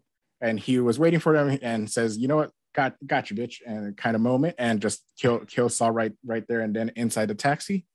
Um, and from there, we uh, see Dump going to a shrine, um, one of the other serial killers assigned to take out the, uh, the Sakamoto family and the order. But as she's in that um, that shrine, um, another order member, uh, her name is Osagari, um, confronts Dump and just completely like they go back and forth for a good while. Um, almost like a chapter's worth of fighting with, with these characters, but eventually Osagari is able to defeat and kill Dump um, and and she uh, from there we go to an, another scene where we see a part um, a part as well, like the other other uh, serial killer. He he meets up with the guy that hired him in in that deer um, deer mask, um, and he confronts him and decides, you know what, this isn't worth it. I'm just gonna kill you, and kills the guy that hired him. Um, in what looks to be like Tokyo Tower, uh, um, I believe. Um, um, I might be wrong with, with, the location, but that's where what it looked like. Um, and from there, we see that the, uh, the last remaining um, serial killer that we haven't seen yet, but uh, we saw in previous chapters is his name is Minimalist, and he decides to no, go after the Sakamoto family, and he goes to the Sakamoto family convenience store. But as soon as he confronts uh, Sakamoto's wife, uh, Nagumo appears there, and he decides, you know what, you're not going to, you're not going to hurt my family, and he he's going to take out Minimalist. And from there, as uh, Nagumo takes on Minimalist apart as he's as he is getting ready to leave the Tokyo Tower, who else appears but Sakamoto, and he is um, ready to ready to crush uh, apart as well. So like we get the big kind of that's where we leave off with Sakamoto leaving the elevator about to take on apart. And Rock, what did you think of these chapters for Sakamoto Days? I loved these chapters. I really think that Yuto Suzuki is absolutely on fire right now. He's just white hot. I feel like over, I've always enjoyed Sakamoto Days since the very first chapter, but I feel like Suzuki has really kind of been searching for his unique voice and really he's starting to get his sea legs about him in terms of the characters he wants to use and the kind of story he wants to tell and the type of art that he wants to deliver. And I feel like Suzuki, we have actually, we're actually been watching Suzuki evolve with each story arc and further refine not just his art, but also his storytelling and his goal. And I think it's it's actually a rather clear progression that we've seen. It's kind of fun to watch Suzuki just kind of blossom right before us on this series. It's really interesting to see because to be sure, it's it's obvious that Suzuki wants this to be a a family of characters who team up together where the even though Sakamoto is obviously the alpha, right? He's he's he's going to be the Superman of this title. He's going to be the most powerful one. We get that. But that doesn't mean that all the other characters don't have a very useful role in all these missions. Just because Superman's the most powerful character doesn't mean the rest of the Justice League is useless, right? Yeah. Everybody has a role to play. And I think Suzuki's finally, I think we are finally seeing in this current story arc, Kevin, where Suzuki's wanted to go. He really wants this this cast of characters in defined roles with defined abilities, bringing something unique to the table to make our team Sakamoto, right, or or the Sakamoto family, a more uh, impressive and uh, imposing force to deal with, and they all help to complement Sakamoto. And I think we're seeing that. What makes me really uh, uh believe that is because we in the first two chapters we get to see both uh, Lu and Shin really uh, bring it up a notch. They both hit another power level. And but Suzuki does it in a smart fashion. He doesn't go too overboard and making either character too OP and leveling them up. Lu, for example, she he has her drink 200 proof ethanol. Okay. 200 proof ethanol which normally up until now we've just seen her drink regular alcohol and that's how she's gotten the various uh, fighting the drunken fighting styles right well we've now learned that the more i guess the higher proof alcohol she gets the higher level of a drunken. Fighting style she gets right and in this yeah. one 200 proof al- uh, ethanol gives her the drunken triad mode which appears to be her highest that we yeah. know of fighting mode right i like that concept because it's like well she's not always going to have 200 proof ethanol with her right so maybe it's only beer so maybe you get the lower fighting style at a later story arc. You know yeah. what I mean? So you can give her you can give her character growth, but not make her too OP. Yeah, she and, it's gonna be different levels of drunkenness that she gets, like depending right. on how drunk she is. Yeah, exactly. if she has like a light, she has a light buzz, she'll be a little bit better yes. fighter. But if yeah. she has like she's completely drunk, like off her right. off her off her ass, then she's like, this is my top tier fighting style. Right. I think that's really intelligent though, because you don't want to make characters too OP, right? Yeah. And with Shin, for a minute there, I thought he was going to become too OP because I mean, he flat out Suzuki flat out tells you that with this new power, he's essentially unbeatable. Mm-hmm. So he, he'll never lose again. But he then goes up. Let's make it so his body can't handle Yeah. this new power and causes him to collapse and pass out by running this high. It's like, you know, Goku can only handle being at his, you know, top. He can't handle Kaioken 20 times 20 because he, he only mastered Kaioken times three.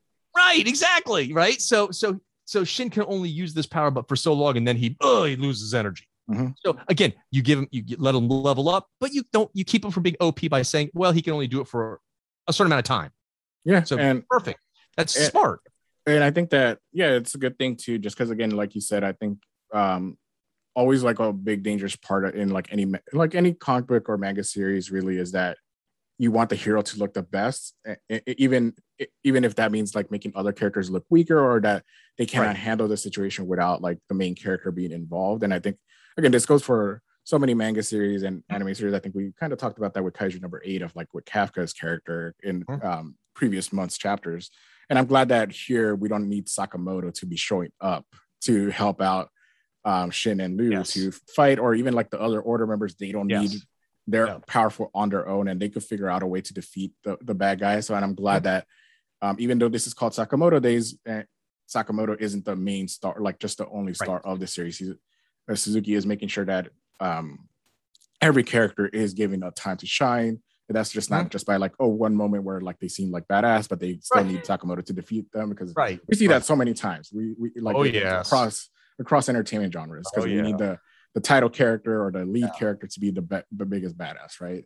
Mhm. And I'm glad in this series that Suzuki is not is going away from that. He's like, I have so many badass characters. Let me actually show them badass by actually defeating one of the bad guys and and like he did such a good job with previous months chapters of establishing that all these serial killer these four serial killers that are going after the order and Saka, the Sakamoto family there there are incredibly dangerous individuals. But we mm-hmm. have like we have just as dangerous individuals on the hero side of things. And Exactly. so and with, with Lu and Shin, like you get you get that as well. Like even though they're still learning on the job and they they obviously don't have full mastery of what their abilities are, or they're they're still in training because they want need them need more experience. Because I think the big thing with Shin and Lu is that they don't have the experience that uh-huh. Sakamoto and the other top tier assassins have, but they are uh-huh. gaining that. And here we ha- see another example of Lu and Shin gaining some more experience so that they learn more and even grow more in the future.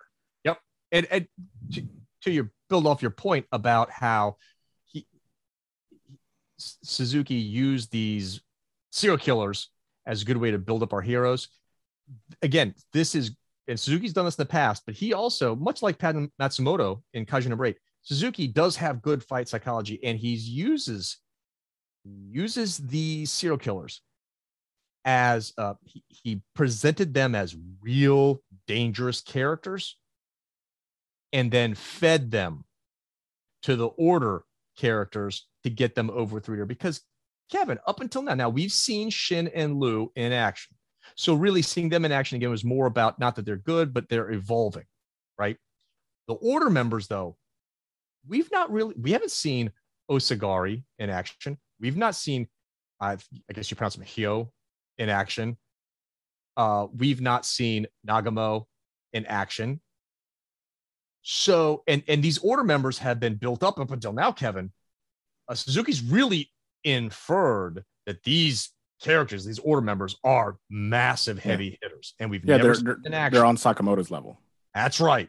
And so I think he's done a did a wonderful job presenting these serial killers as real threats and then completely feeding them Mhm. to the order members to get the order members totally over with the reader.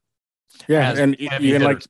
I think the what the most extended fight that we had was Osagari with Dump, and Yes, even then, like you never felt like Osagari was like going to be defeated, even though it's the most longest fight. But it's because Osagari was using the fight to discover more information on what's Correct. going on, really going on, Right. Yep, and she was yep. allowing the fight. You Mhm. could tell that she was allowing the fight to Yep. drag on because she Mhm. needs to find out information on why the order's being targeted and all that stuff. So Right. she and That's once right. she figures out, she's like, you know what, Dump is Okay. not gonna give up anything. Either not gonna give up anything or doesn't know anything. You know what? Right. All right, she's done.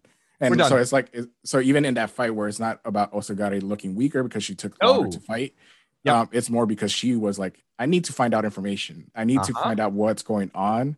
So Yep. I'm going to like as I'm like kicking her ass or defending myself, like countering moves and things like that, making it seem like we're Mm-hmm. evenly matched. I'm going to find out information. But as soon as she figures out, you know what, I'm not finding out anything because dump is useless. I'm just gonna Yep. kill her, and that's what she does. Like easily, that like Mhm. overwhelms her and like shows that yeah, she was basically like using a percentage of her fighting ability. Absolutely. I mean, really, and and, and I'm you- smart you pointed that out because you're right. N- Nagumo and Hyo, they're a lot faster Yeah, because they're not trying to find anything out, right? They're just they're just taking them out. They're not, they're not getting information. yeah, Whereas Osagari is really trying to get more information. And but all three of them, you know, he feeds those those serial killers to those three order members to really get them over with the, the reader. And it it works, Kevin. I've been I have just been waiting and waiting to see these order members in action, Kevin. He's been teasing these characters Yeah. for so long. I was so excited to finally see them fight. And wow, let me tell you what, all of them come across so cool. Hyo is cool. You don't ever you don't see it, but it makes him even cooler. You just see the saw getting in the cab, and you know it's a it that Kevin. yeah. that- like- that's a two hit fight. Him Yeah, hitting like and he- saw uh, hitting the ground, right? I mean, it's Like you're literally he's sitting on a taxi, just like superimposing, like like he's a giant, massive a man, and just like you know that as soon as you like launches that punch and you see the blood splatter on the Yes! car, you're like, yep, he he, he crushed Done. him. Like it's probably a Yeah. little bit too violent. Like you probably don't even want to see how violent of a like he crushed him. totally. So that's great. And Osagari is, uh, I love her character. I, she is, I, I don't, I just, I'm totally mesmerized by her character. I think she's awesome, and I, I love how she fights. I love how Suzuki gives her her unique fighting style. I- I, just love everything about the way she looks when she fights.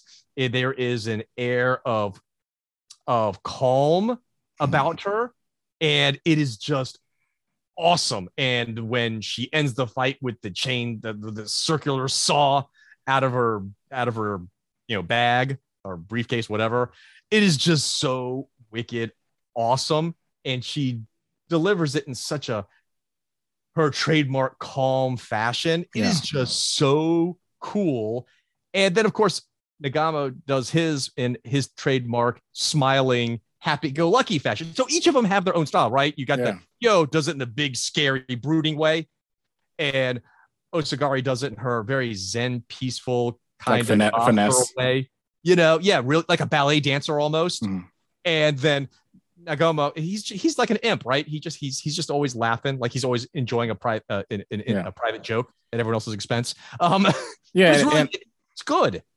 yeah, and I think the other important thing I think think that these chapters uh do is that they set these characters up to be powerful when whenever we finally meet the mysterious X character that's sending all these assassins after Sakamoto.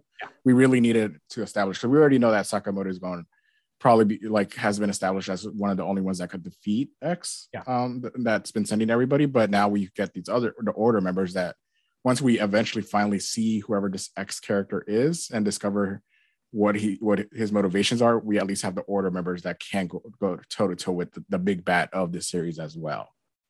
Yes, agreed. Now the only order we remember we don't see is Osagari's. I, he's kind of like her sensei, or I don't know if they're boyfriend girlfriend, or I don't know. Hmm. There's something going on with the two of them. It's it's it's Yeah.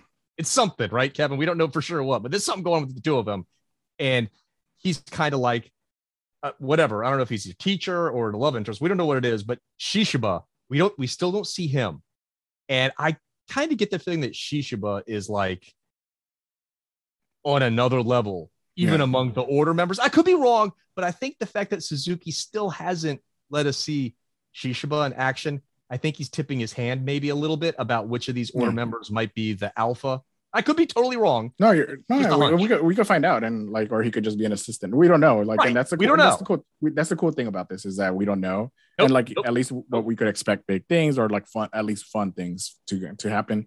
Yeah. And I do like that like we go this almost entire month and we get to the fi- like final chapter of the month and that's when we finally see Sakamoto. Like Yes. it, it is because like he does not appear in any of the chapters for Nope. this month Oh. until the very end.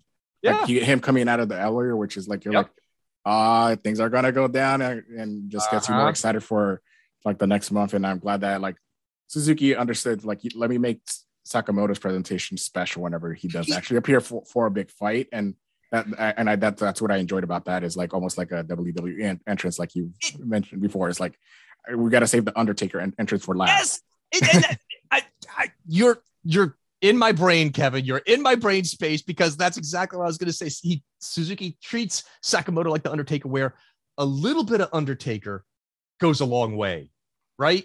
Yeah. Just just hint and tease and tease, but don't you don't see him.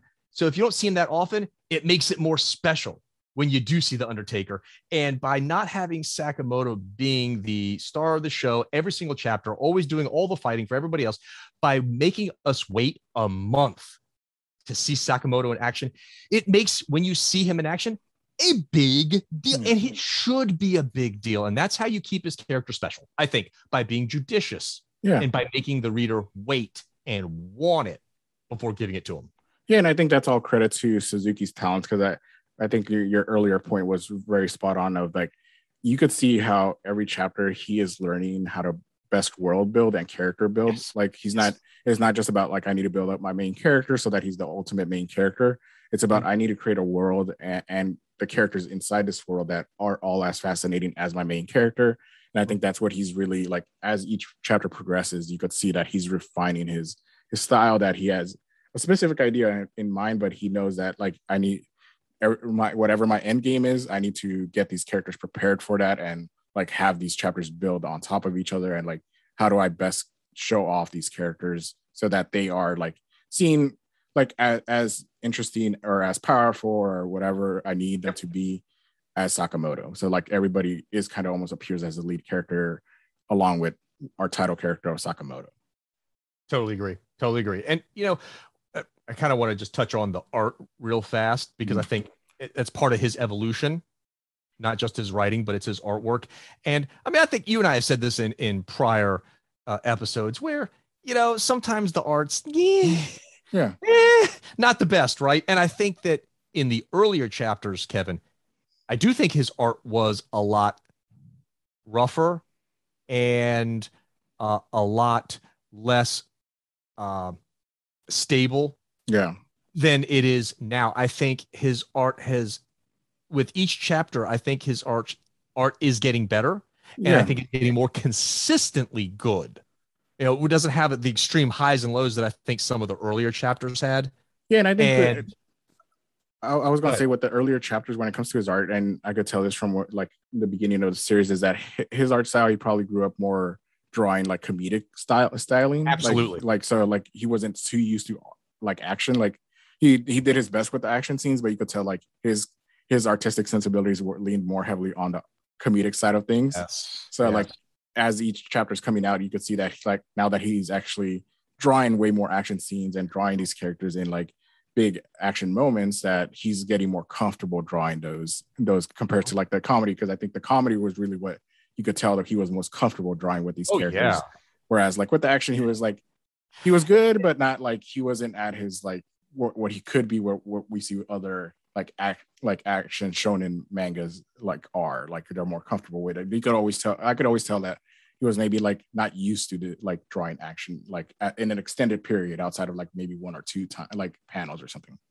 yeah, no, totally agree. I think you're spot on with that, and I think with these chapters, forty-one to forty-five, he's Suzuki is a bit like Horikoshi in that you can tell when he's kind of just he's backing off the detail and he's just trying to get through the panels Mhm. to get to the bigger moments where he packs in a ton of detail. Yeah. And I think one wonderful example, at least for me, is in chapter 43 when you've got Osagari battling Dump. Mhm. And before that, we, we get we get some panels that where he you can tell he's just getting through it, not putting a lot of effort in it. But then when you get to some of these battle moments, there's a one page, I mean a one page splash shot right before Osagari kills Dump, and she's it's just a single page splash out of her, and she's got the circular saw, you know, back up behind her, and that one page splash shot, Kevin, is as beautiful an artwork as you're going to see on any manga. Period. It's gorgeous artwork. In it's elegant. I love the motion of her dress, how it's kind of billowing out and around her. It is so gorgeous, so beautifully. I mean, this art is truly beautiful, and it also conveys the very um, uh, the how she is like a ballerina in the way she moves, the the gracefulness of the character. It's a really I just found to be a very powerful page and a level of artwork, Kevin, that I never would have thought we would have gotten on this title way back when it first started. Yeah, and it's going uh, like I said, it's, it's, still like it's not my my cup of tea. Like with every chapter, like there, like right. I said, it's like it's going to be in terms of it's good. Like I always think of Sakamoto Days, it's good artwork. It's still not at its best, and again, it's all a learning learning process. And like you said, the I think the best indication that he is like growing and learning as an artist, uh, um, especially when it comes to the action, is that Osugari and uh, Ed Dump fight. Like he is starting to like get comfortable with that. Again, he, he can't do it all the time, especially with this month where he released five chapters in one month. So that right. that is a lot. That is a lot of chapters to release. That is kind of like you know, like other main series like My Hero Academia have to do. So you could tell that he's still getting used to all that and like with, with having to put in so much work into releasing a weekly series that he is starting to maybe learn that like oh I need to save it for like to make my characters as bad as possible when it comes to the um to the big action sequences. Um, I could be more a little bit more detail. Whereas like with other other chapters or maybe scenes that aren't as like action heavy or I don't have them planned out that way, I could be a little bit mm-hmm. more quicker when it comes to. Uh, so he's like more judicial with his time. Yes. Like he knows like oh this is where I could spend not less time, but I don't need to spend as much effort into making that as detailed because it doesn't need to be. It just needs to be fun. Yeah, doesn't matter. So agreed. Yeah. Yeah, and uh, so overall, what what would you rate the, these chapters of Sakamoto Days? I'm gonna go the. I'll go the story. Uh, let's do eight night girls out of ten for the story, seven night girls out of ten for the art artwork. So seven and a half out of ten overall.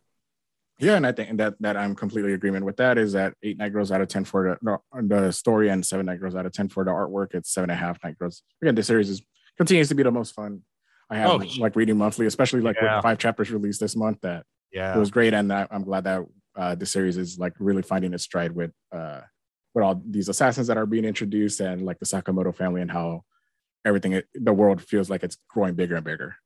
Uh, and and that's one thing. I'm glad you mentioned it because really, in encouraging people to try different manga titles, Sakamoto Days is legitimate one title that I think is truly getting better and better with each chapter. Mm-hmm. Legitimately getting better. It's consistent. It's like consistently yep. getting like uh, be, being better with each chapter. Where uh, Suzuki yep. is really learning as he goes along how to best maximize the the manga style.